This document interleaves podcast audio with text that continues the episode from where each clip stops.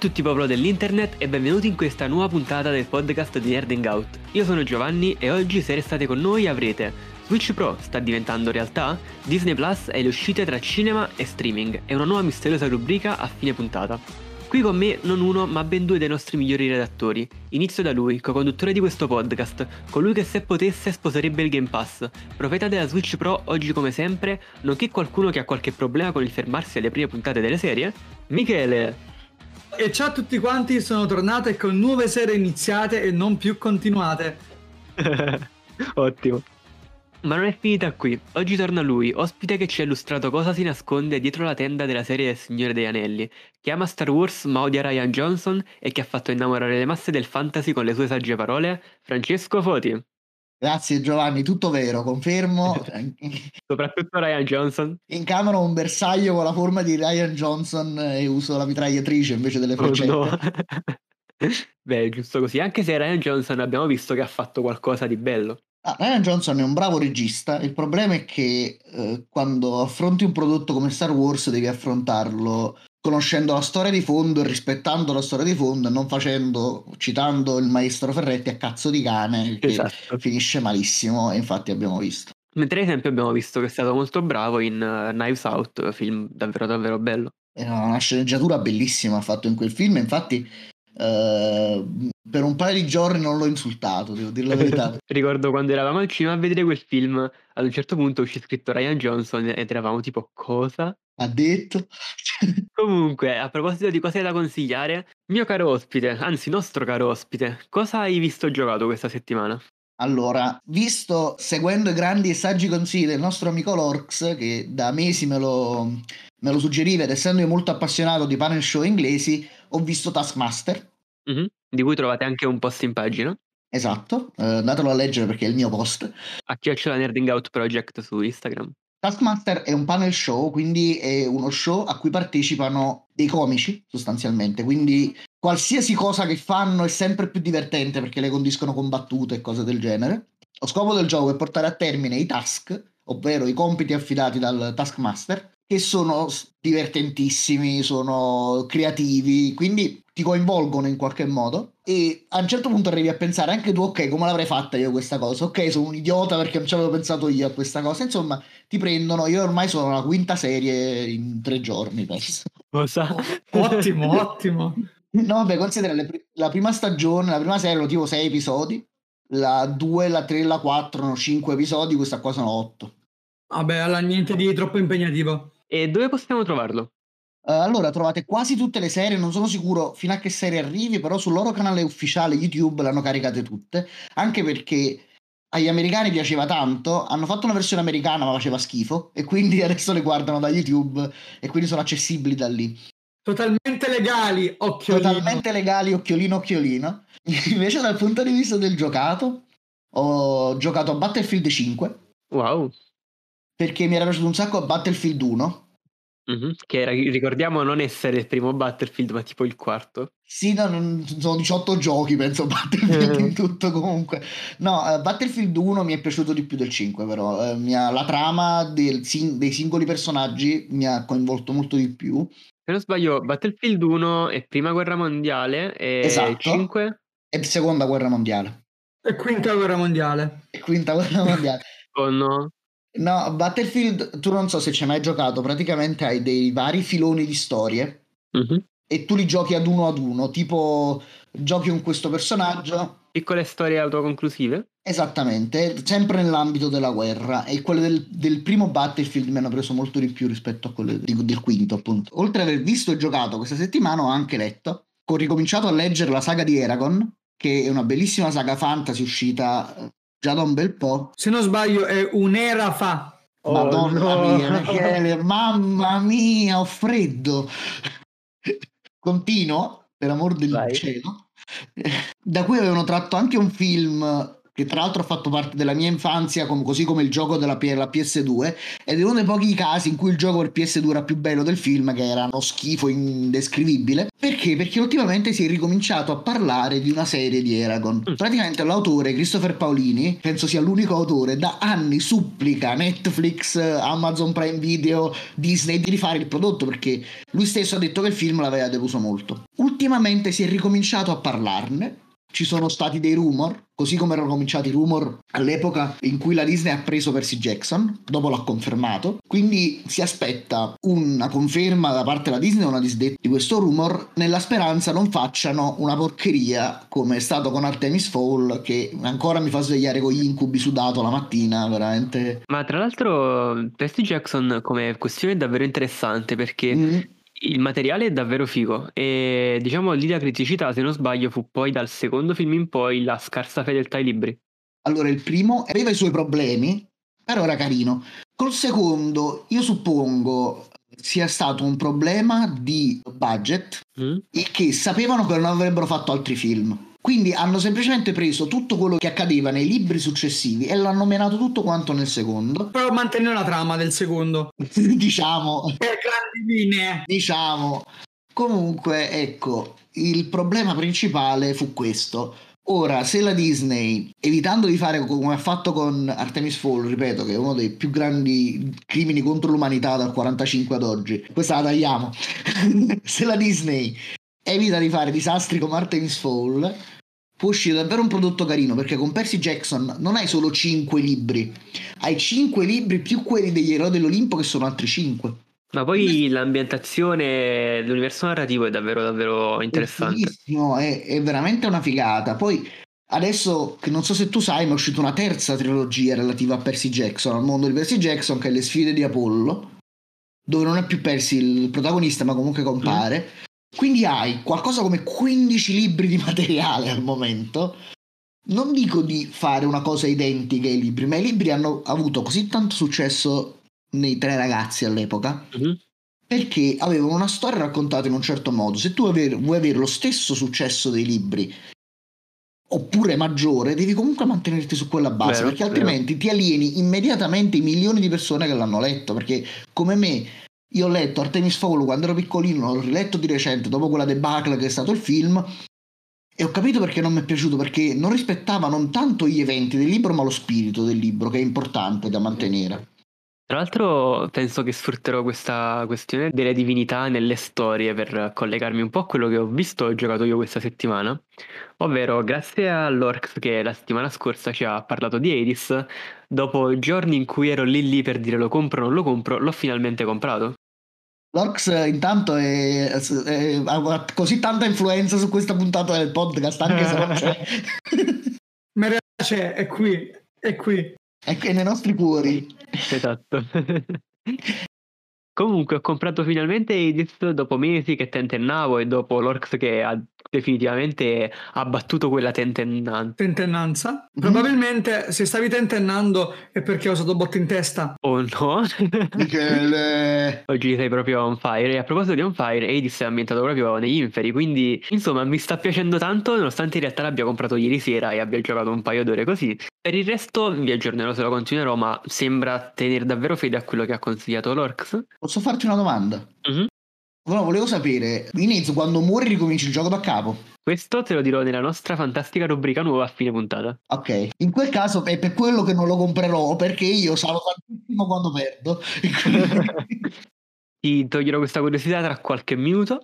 E comunque, a parte questo, ho continuato The Promise Neverland, ho finito la prima stagione, mi è piaciuto un casino, ed ho iniziato la seconda, che tristemente non si trova su Amazon Prime o Netflix, ma è su Vivivid, quindi comunque si può seguire tranquillamente e mi sta piacendo. Riguardo la seconda stagione di The Promised Neverland, che io è una serie che ogni... vabbè, di cui hai visto il primo episodio?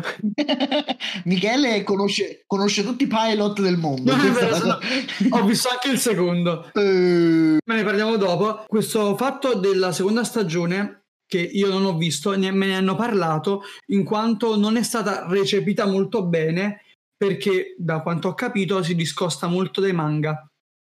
Mm. Ah, ok. E mo, vogliono fare meno episodi della seconda, da quanto ho capito, e quindi ne avrà di meno del, rispetto alla prima. Non Poi sono, so.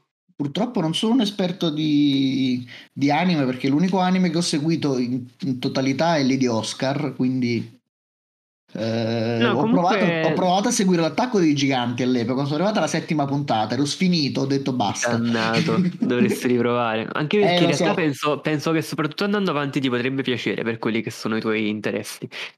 Comunque, non lo so, a me sta piacendo la seconda stagione in realtà, non la trovo così male, però in ogni caso la finirò e vi dirò. Comunque Michele, tu invece cosa hai visto e giocato? Come ho appena accennato, ho visto il secondo episodio di The Promised Neverland. La cosa di cui sono ancora più soddisfatto è che non ho visto il secondo episodio di Peaky Blinders. Blinders. Però ho iniziato altre due serie. Io immagino Nerding Out Podcast episodio 100. Michele, hai continuato Peaky Blinders? Ho quasi finito la seconda puntata. Allora, ho iniziato altre due serie. Ok. Che, ma se le cominci e poi guardi solo la prima puntata, non ha senso. Ho iniziato, dato che mi è piaciuta molto WandaVision, Falcon and Winter Soldier, che letteralmente è uscito un episodio, voi che state ascoltando due, che probabilmente avrò visto, e ho iniziato una, una nuova serie di animazione non anime che era presente su Disney Plus. Penso, non so se è prodotta da Disney Plus. Si chiama The Owl House, quindi la casa Ho del bufo. anch'io. Bello! Ieri. Bravo! Mi sento escluso? Oh, no. E mi sta piacendo da morire. Non ho visto solo il primo episodio, penso di aver quasi finito la prima stagione. Mi ha preso un botto. Allora, io ho visto, io ho visto il primo episodio e metà secondo e l'idea sembra molto carina. Allora, eh, dimmi se sto parlando, se me ne sono inventate queste cose. A me ricorda molto come il modo in cui toccano le tematiche Steven Universe.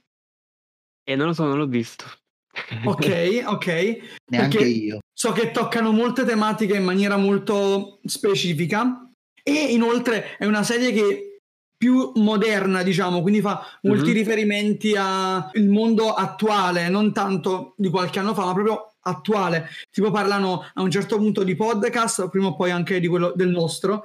Eh, parlano di Instagram, parlano di forse cita un pochino troppo Harry Potter. Posso fare una domanda? Certo. E questa, non mi ricordo, eh, quindi potrei dire una stronzata. E questa quella serie che aveva i primi due personaggi LGBT nella storia della Disney, una roba del genere? Il film che dici tu è un film Disney ed sarebbe Onward che Ok. lo dice esplicitamente che c'è questo centauro poliziotto che mentre è al telefono dice eh no oh, stasera mi vedo con la mia compagna e dato che Ok. è chiaramente donna è chiaramente una Tra l'altro, stavo leggendo sulla pagina Wikipedia di All House che è stato attaccato da molti cristiani conservatori, eh, evangelici soprattutto, e che ha detto praticamente uno di loro, un canale televisivo cristiano, ha detto che, portava, che fa parte di una witch agenda to make witchcraft look positive. Quindi per far apparire in maniera positiva la stregoneria, ecco, quindi magari sarà il caso di vederla sta, sta. non io da cristiano praticante non mi Cattolico, sento non offeso. evangelico, attenzione. Ca- cattolico, catto- però salutiamo tutti i nostri ascoltatori evangelici Pace e bene. Ci amiamo tutti, qui ci amiamo tutti. Bravo Giovanni che hai iniziato pure tu questa serie che mi sta piacendo un sacco. Non ho giocato a nulla, tranne dopo tanto tempo ho ripreso in mano Pokémon Scudo perché finalmente, dopo un po' di tempo che avevano fermato per via del Covid, hanno aperto le iscrizioni per un nuovo torneo competitivo che unisce questa volta il competitivo al vero e proprio gioco di ruolo e ero molto preso ho detto sai cosa? Mi scrivo il mio personaggio come se fosse una scheda di D&D letteralmente ho preso un foglio di D&D e ci ho scritto il mio personaggio e mi sono costruito una squadra adatta al mio personaggio e mi sono iscritto perché ero organizzato da un canale Twitch che seguo molto io parteciperò allora, a questo torneo allora buona fortuna. perderò la prima partita ma fa niente mi ci diverto lo stesso Rendici fieri, Michele, rendici fieri. Porta a casa i soldoni così offri le pizze dopo. esatto E- Esatto. e niente questo era Comunque, a proposito di Pokémon, se non sbaglio, hai qualcosa da dirci riguardo la tua tanto amata e sognata Switch Pro? Sì, più che Switch Pro, direi Switch probabile, perché stanno trapelando un'infinità di notizie e leak, alcuni fake, altri pare di no. Quindi io vi dico questa cosa, ma ce la teniamo tra di noi. Noi tre e i nostri due o tre ascoltatori occasionali. Allora, lo ha detto Samsung che le Switch Pro, quindi ha- hanno parlato di Switch Pro, dicendo che avrebbero collaborato alla costruzione, e Switch Pro avrebbe avuto uno schermo 4K e totalmente OLED. Inoltre, il sito molto affidabile di Bloomberg ci dà conferma di questa cosa. Inoltre ci dicono che Switch Pro non andrà a sostituire né Switch Lite né Switch normale. Quindi non è che bisogna acquistare la Switch Pro per giocare ai nuovi giochi. Cioè non ci saranno esclusive Switch Pro. Beh, diciamo darà solo delle prestazioni migliori, un po' come è stato con la PS4 Pro. Esattamente. Xbox, non ricordo quale. Quindi si andrebbe a differenziare da quello che è stato il New 3DS XL, che ha preso tutti quanti i giochi per il DS e li ha resi utilizzabili. Ma tutti i giochi per il 3DS non erano utilizzabili per il DS normale. Ed è il motivo per cui io non ho mai giocato gli ultimi due, se non sbaglio, di Professor Layton. Tristissima perdita, io non vedo l'ora di avere il Professor Layton su Switch. Ah, non c'è, pensavo ci fosse, pensavo. Uh, no, solo, solo, il nuovo con tipo la nipote. Ah sì, uh, Jessica, no, non è Jessica. Non è Jessica Fletcher. Uh, però comunque, fan fact, per chi non lo sapesse, man mano stanno rilasciando tutti i giochi del professor Layton per il telefono. Quindi mm-hmm. qualche mese fa erano arrivati al terzo, ma non metto in dubbio che possa esserne uscito anche un altro. Quindi se volete recuperarli date un occhio che ne vale la pena. Comunque, riguardo questa Switch Pro, Inoltre sappiamo infatti che sarà forte più di una PlayStation 4 Pro, ma quasi a livello di Serie X. Mm, dubito. Anche io, è la stessa cosa che ho detto io, ma com'è possibile? Queste sono le indiscrezioni, io vi dico quello che ho letto. Inoltre dice un'altra cosa che non credo, che ovvero che uscirà tra autunno e inverno, tra questo autunno e questo inverno, altra cosa po- poco probabile dato che non ne hanno minimamente parlato, e il prezzo che sarà sui 399 euro, cosa è l'unica cosa fattibile di quello che ho letto in questi articoli. Beh, diciamo che ancora una volta ci teniamo a specificare che questo è un rumor, quindi niente di ufficiale, però possono essere delle indiscrezioni che si potrebbero rivelare in realtà. State parlando la lingua degli dei per quanto mi riguarda, io, io vi ascolto ammirato. Ma a proposito di cose che devono uscire, se non sbaglio, potete qualcosa da dirci sulle nuove uscite Disney? Uh, sì, Disney Out potremmo oh, Ormai siamo diventati i portavoce della Disney nelle ultime puntate. Sì, praticamente sono uscite le notizie relative ai nuovi titoli della Disney, prettamente Disney e prodotti della Disney. Per quanto riguarda quelli prettamente Disney, uh, sappiamo cose nuove di Black Widow, Cruella, Shang-Chi e Luca. Su Black Widow e Cruella praticamente abbiamo le stesse informazioni. Black Widow è stato spostato da dove uscire a maggio, ma lo l'hanno spostato al 9 di luglio, il giorno festa nazionale per la vittoria dei mondiali, nonché compleanno di Giovanni. Esatto. E, e, e... in Premier Access quindi a 22 euro mentre sarà mandato nelle sale che in, quel momento saranno aperte perché come sappiamo non sappiamo quali sale potranno aprire esatto. si potranno aprire Stessa cosa per Cruella, quindi uscirà prima pagamento su Disney Plus e nei cinema aperti, però uscirà il 28 di maggio. Per Cruella parli di Crudelia, giusto? Il film su Crudelia. Sì, però per ora si chiama Cruella, non sappiamo se lo mantengono o lo traducono nel titolo. Shang-Chi è stato annunciato per il 3 settembre, per ora soltanto in sala, non ci sono non è uscito nulla che ci faccia Beh, pensare che lo metteranno su Disney Plus. Ma la novità più grande e assoluta riguarda Luca.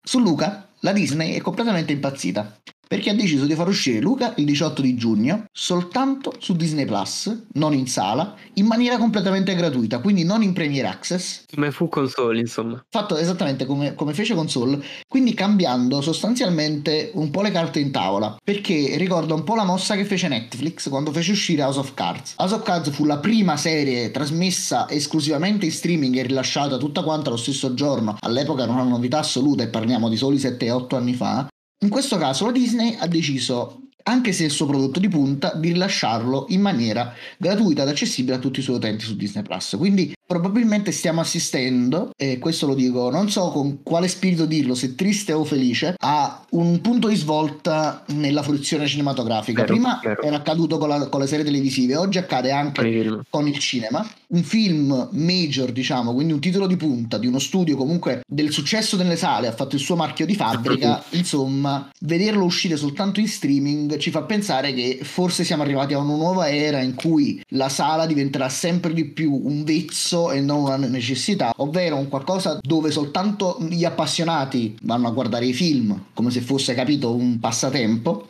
uh-huh. ma comunque non necessarie a vedere il film che comunque esce in streaming. Questa cosa me la fa pensare anche ai vari accordi che la Warner Bros. ha stretto per i suoi film nuovi che dovrebbero uscire in contemporanea su HBO Max e al esatto. cinema. Cosa che ha fatto arrabbiare parecchi. Esattamente, comunque in acquisto non è che escono gratis su HBO Max, mm-hmm. anche perché l'abbonamento di HBO Max dovrebbe essere di 2000 dollari a quel punto.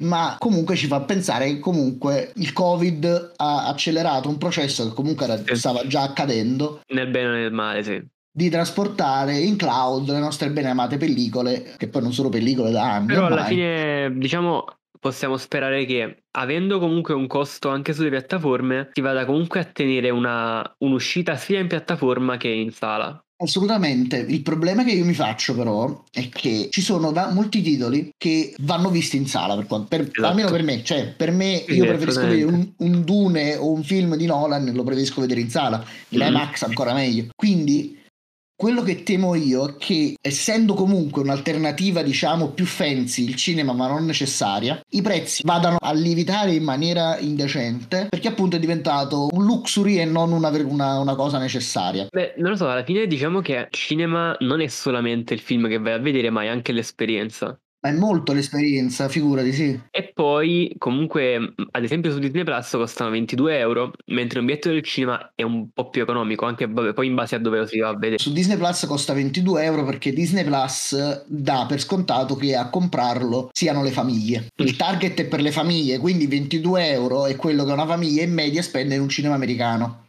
soltanto per i biglietti, anche se i cinema in America stanno cominciando a costare sempre di più. Qua siamo sempre sui 7-8 euro al cinema normale, mentre appunto se andiamo in IMAX sono 11 euro per esempio. E fino agli 11 euro per me ci sta, perché comunque capito è un IMAX, quindi ci vuole di più per, ci vogliono soldi per convertirlo e per fartelo godere quell'esperienza. Ma quello che temo io è che diventando il cinema sempre un'esperienza più esclusiva, diciamo così, più giusto per andarci, i prezzi vadano a salire e visto che già sono in salita da un po' di anni, diciamo che io per esempio Dune andrò a vedermelo al all'IMAX che costi 11 o costi 20 euro, me lo vado a vedere all'IMAX perché guardarlo sullo schermo del computer o sulla televisione non è la stessa cosa per un film. Eh, Faccio l'esempio dell'IMAX perché appunto la tecnologia diciamo più avanzata a livello di sala, uh-huh. l'esperienza dell'IMAX per quanto mi riguarda è insostituibile dal punto di vista dell'audio dell'audio, del video, dell'esperienza proprio quando vai là e ti trovi davanti quello schermo di 30 metri per 10, cioè è veramente incredibile. Cioè. allora, diciamo che io personalmente purtroppo non ho ancora avuto modo di vedere qualcosa in IMAX. Peccato. Però alla fine sì, il cinema è totalmente un'altra esperienza, ma sia per quello che ti offre a livello tecnico, ma sia l'esperienza di vedere un film magari con altre persone appassionate della stessa cosa. Esatta cosa. E quindi avere, che ne so, magari muore un personaggio importante e quindi la reazione che si sente nell'aria è Oppure... bello quando andammo a vedere l'ultimo episodio di Star Wars che io lanciavo le bestemmie a cuor leggero proprio in quel momento ti ricordi Giovanni quando eravamo io, tu, eravamo io tu e Penta a guardarlo se non mi ricordo male tu già l'avevi visto però io no, non l'avevo visto, ma avevo letto gli spoiler. Ah, ok. non l'avevo visto, ma avevo letto... Comunque mi ha, mi, ha fatto, mi ha, fatto, cagare quel film. Quindi, nonostante gli spoiler, quando l'ho visto, comunque è stata una tragedia. No, innanzitutto, mm, figurati, io il primo film che ho visto in IMAX, e questo lo condivido con i nostri ascoltatori, il primo film che ho visto in IMAX è stato Dunkirk. Mm-hmm. Beh. E non so se gli ascoltatori sono mai stati in un IMAX, sostanzialmente l'IMAX è come se fosse un audio a 360 gradi, quindi tu senti il rumore e il suono da dove dovrebbe arrivare. E se vi ricordate, l'inizio di Dunker che è silenzioso, abbastanza silenzioso, e poi c'è un proiettile sparato verso il protagonista che gli arriva da dietro e io il proiettile lo sentivo dietro la nuca quando ha sparato. Io, ma anche altri un centinaio di spettatori ci siamo girati nelle sedie perché che cazzo stava succedendo. E è un'esperienza che a casa non potresti mai mai fare, capito? Ma che non ti fai l'impiantone assurdo. Esatto, ma l'odore del popcorn, le scarpe che si azzeccano a terra perché ci sono 12 strati di bibite buttate dai bambini, la gente che parla, cioè che vuoi mettere, dai. No, sì, è, un'esperienza molto bella che speriamo continui ad esistere. Guarda, la, la, la cosa che mi preoccupa un po' è che il cinema diventerà come i vecchi cinema. Non so se avete mai visto quei vecchi cinema che avendo solo pellicolo, comunque non essendo piccolini, non potendo offrire più sale, hanno film vecchi film di rivista danno, quindi fanno questi, queste proiezioni che ti devo dire di Fellini, di Bergman, quindi film bellissimi che al cinema parecchia gente non ha potuto vedere perché quelli che hanno visto Fellini in sala o sono vecchi o sono morti in questo momento. Andare a vedere Fellini in sala ha un certo fascino ovviamente perché rivivi un qualcosa che non hai mai potuto vivere, quindi uh, ho paura che il cinema arrivi ad essere sempre quello, ovvero un, un qualcosa, un'esperienza semplicemente e non una maniera di andare a vedere il film, cioè il film esce lo vado a vedere al cinema. No lo guardo a casa poi se mi sento se quel giorno ho 15 euro di più in tasca me lo vado a vedere al cinema capito? Invece secondo me al momento per come ci troviamo ora quindi in questa situazione è anche giusto che alcuni ah, film giustissimo, figurati, sì. escano direttamente sulle piattaforme streaming dicendo c'è pure un messaggio ragazzi non uscite non andateci al cinema è pericoloso ve lo mettiamo da quest'altra parte. Ti do il tuo sex tape però secondo me quando la situazione tra virgolette tornerà normale, diciamo che le piattaforme streaming che in questo momento ci stanno aiutando non è detto che tutti le abbiano. Quindi mettiamo che io persona che non ho Disney Plus voglio vedermi il nuovo film Disney Pixar o mi faccio un abbonamento solo per un film o vado al cinema. Sì. Io non penso di avere amici che non hanno Netflix, Disney Plus o almeno Amazon Prime perché ormai tutti abbiamo almeno una piattaforma streaming dove vedere i film. La cosa che a me non piace al momento, tipo di Disney Plus, è che determinati film te li mettono a noleggio o in vendita che devi acquistare un biglietto VIP, cosa che da un certo punto di vista è giusta. Ma a questo punto Disney, guarda, ascoltami. Adesso ti ascolto. Fai il tuo abbonamento normale, che è quello che stiamo facendo, più l'expansion pass uh, abbonamento pazzo sgravato rottissimo che hai sia i film normali che tutte, tutti i VIP inclusi. Magari invece di farmi pagare 22 euro un singolo film, mi metti 2 euro in più al mese, che in un anno sono 24 euro. l'hanno appena fatto, Michele, con Stars. Star l'hanno fatto ed è bene, l'hanno aumentato. Ma perché aumentare per Star ma non metterci pure i VIP? Avete aumentato, a questo punto aumentate ancora no, di più e mettete pure allora, le cose VIP. Michele, guarda, su questo non sono d'accordo, semplicemente perché se io pago per una piattaforma... Sì? Ok che eh, può esserci, sai, il premium, il super premium, il pazzo scatenato premium e cose del okay. genere.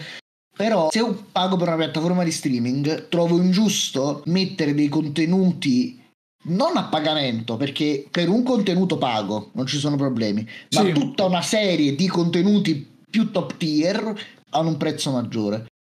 Ma non sono tutti, infatti. A quel punto preferisco che, appunto, come ha fatto la Disney, alzi l'abbonamento per tutti e perché fa un nuovo inserimento sul catalogo. In quel, in quel, caso sono d'accordo. È come se Netflix dicesse: Ok, ci paghi 10 euro al mese, ma a vedere House of Cards devi pagarci 15 euro al mese. Eh, ho capito, ma immagina la situazione che abbiamo. Ora, Star è in tutti gli abbonamenti e il pagamento è aumentato a tutti. Uno non sì. può scegliere, io non voglio Star. No, non puoi scegliere, ma capito, è aumentato di 2 euro a tutti. Eh, okay. Loro hanno detto, a me per esempio devo ancora pagarlo. E a questo punto io pago 2 euro in più altri due euro in più, però voglio anche il VIP. Magari Giovanni che dice: No, io VIP non lo voglio. Mi... Se voglio vedermi un film VIP, mi metto d'accordo con i miei amici, facciamo una colletta 3 euro a ciascuno. Secondo me il problema è che poi i film VIP non escono ogni mese. E tu lo paghi okay. ogni mese. Questo, però tu pagandolo ti fai non, non pensare al mese perché al mese sono 2 euro in un anno che sono 24 euro sarebbe come vedersi un solo film VIP e magari te ne vedi o due o tre. Volevo soltanto dire una cosa, su quello che diceva Michele, è nata in Italia, quindi stranamente è un prodotto decente italiano, un qualcosa che si chiama Auditorium Plus, è fatto semplicemente un progetto per la cultura, io l'ho, l'ho conosciuto perché ovviamente ci sono delle conferenze di Barbero e chi non pagherebbe per le conferenze di Barbero, e al prezzo di 5 euro compri la singola conferenza e a 40 compri tutte le conferenze. Io trovo che questo sia un buon metodo per una piattaforma che, per cui non paghi l'abbonamento, ovvero un prezzo mm. totale per tutta la stagione o un prezzo singolo per ogni puntata. È molto interessante come possibile alternativa. E a proposito di cose dedicate a chi ci ascolta, oggi abbiamo una nuovissima rubrica proprio per voi. Quindi chiudiamo il nostro, stavolta un po' più lungo, Musing Out e si apre... L'Explaining Out. Yeah. Ma che cos'è Explaining Out? È una nuova rubrica che servirà a spiegarvi termini, parole, significati dietro termini tecnici magari che noi anche usiamo in puntata, nonché un'ottima occasione per svelarvi qualche curiosità. E come accennavo a inizio episodio, grazie all'Orcs che nella scorsa puntata ci ha parlato di Hades, oggi iniziamo proprio con i roguelike. Quindi, cosa sono i roguelike? Beh, i roguelike sono una tipologia di gioco che nasce nel 1980 grazie proprio al gioco Rogue.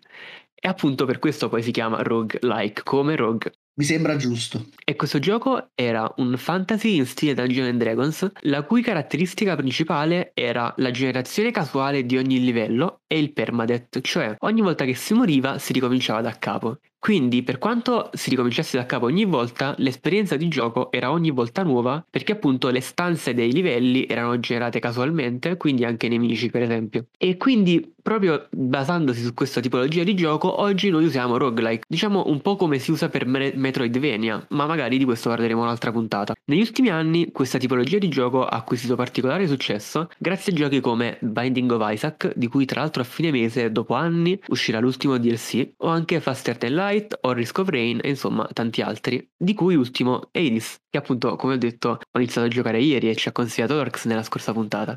Beh, personalmente trovo di bello in questa tipologia di gioco il grande livello di sfida, perché tendenzialmente sono abbastanza difficili e il fatto che si ricominci sempre permette al giocatore di migliorare volta per volta, la casualità che tendenzialmente da ore di gioco infinite, nonché il tipo di progressione che è insolita rispetto a quella degli altri tipi di gioco, ma che ti fa andare avanti non nella singola partita, ma le morti che si accumulano e le partite che si accumulano, magari grazie anche allo sbloccare di nuovi oggetti, permettono alla storia, se c'è, o al giocatore di avanzare in un modo inusuale ma comunque valido. Non è uno stile di gioco standard, ma una volta provato, secondo me ne può valere molto la pena. Guarda, per come sono io, lancerei la PlayStation sulla televisione dopo tre minuti perché ahimè sono una persona che sala tantissimo quando riesce a superare un livello. Ecco perché sono molto lento a finire Immortals Phoenix Rising perché ci sono i dungeon in cui devo risolvere sai gli enigmi quindi mi devo muovere in un certo modo. Puntualmente muoio come un imbecille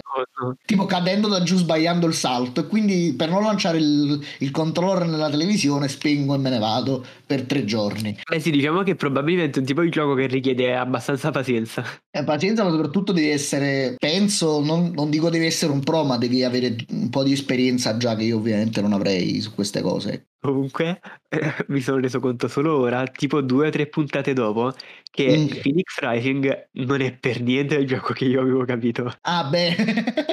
io pensavo, ero super convinto, fosse il gioco dove c'è l'avvocato tipo. Ah. Perché si apre il Phoenix. Sì. E io, solo, io per questo ti chiesi, ma tipo ci sono più giochi? E tu chiesi, no, è uno solo hai fatto il, um, quello che in letteratura si chiama lo scemo del villaggio, ovvero quello che fa le domande per far andare avanti la trama, capito? Quello che genera lo spiegone. Ah. Vabbè, andiamo avanti. È necessario per i vecchi lo spiegone. Io mi voglio collegare con il grandissimo e famosissimo gioco roguelike che ho giocato, ovvero Pokémon Mystery Dungeon. Beh. È il gioco roguelike meno roguelike di tutti. Ah, bene. E, viene classificato su, come roguelike, però non lo è per niente, perché io ho detto, ok, mi ricordo quel gioco, mi ricordo di averlo giocato, ma okay. so, so, che genere è il roguelike. Sono a vedermi due video di Edis, due contati, e ho detto, ok, non c'entra niente.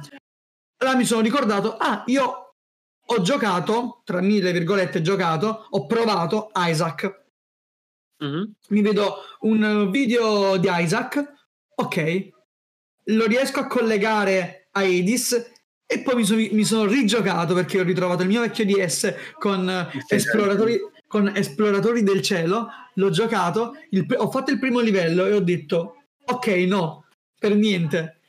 Quindi non fatevi ingannare se Wikipedia dice che Pokémon è un roguelike perché non lo è.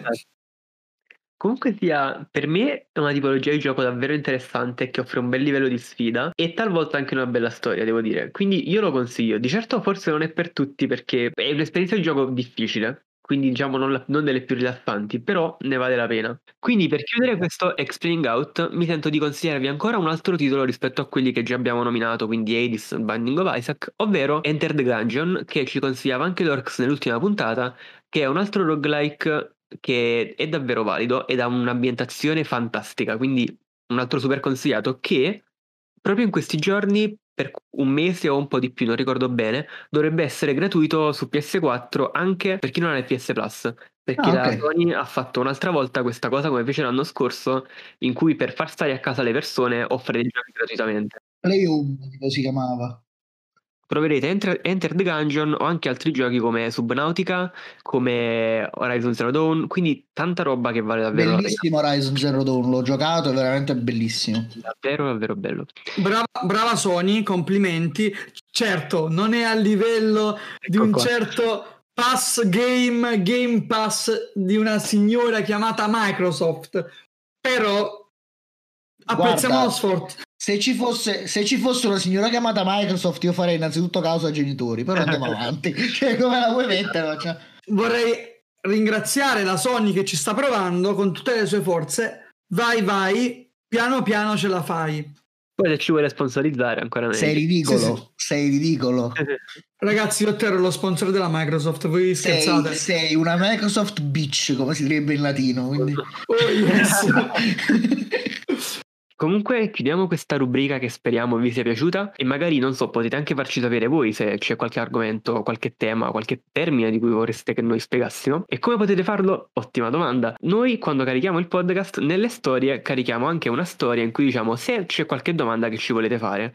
E magari potete sfruttare quel box anche per suggerirci qualche termine da spiegare nell'explaining out. Ma a proposito di domande, oggi ne abbiamo una molto interessante che ci fa Federica, una delle nostre ascoltatrici più assidue, E viva Federica. Ciao Federica.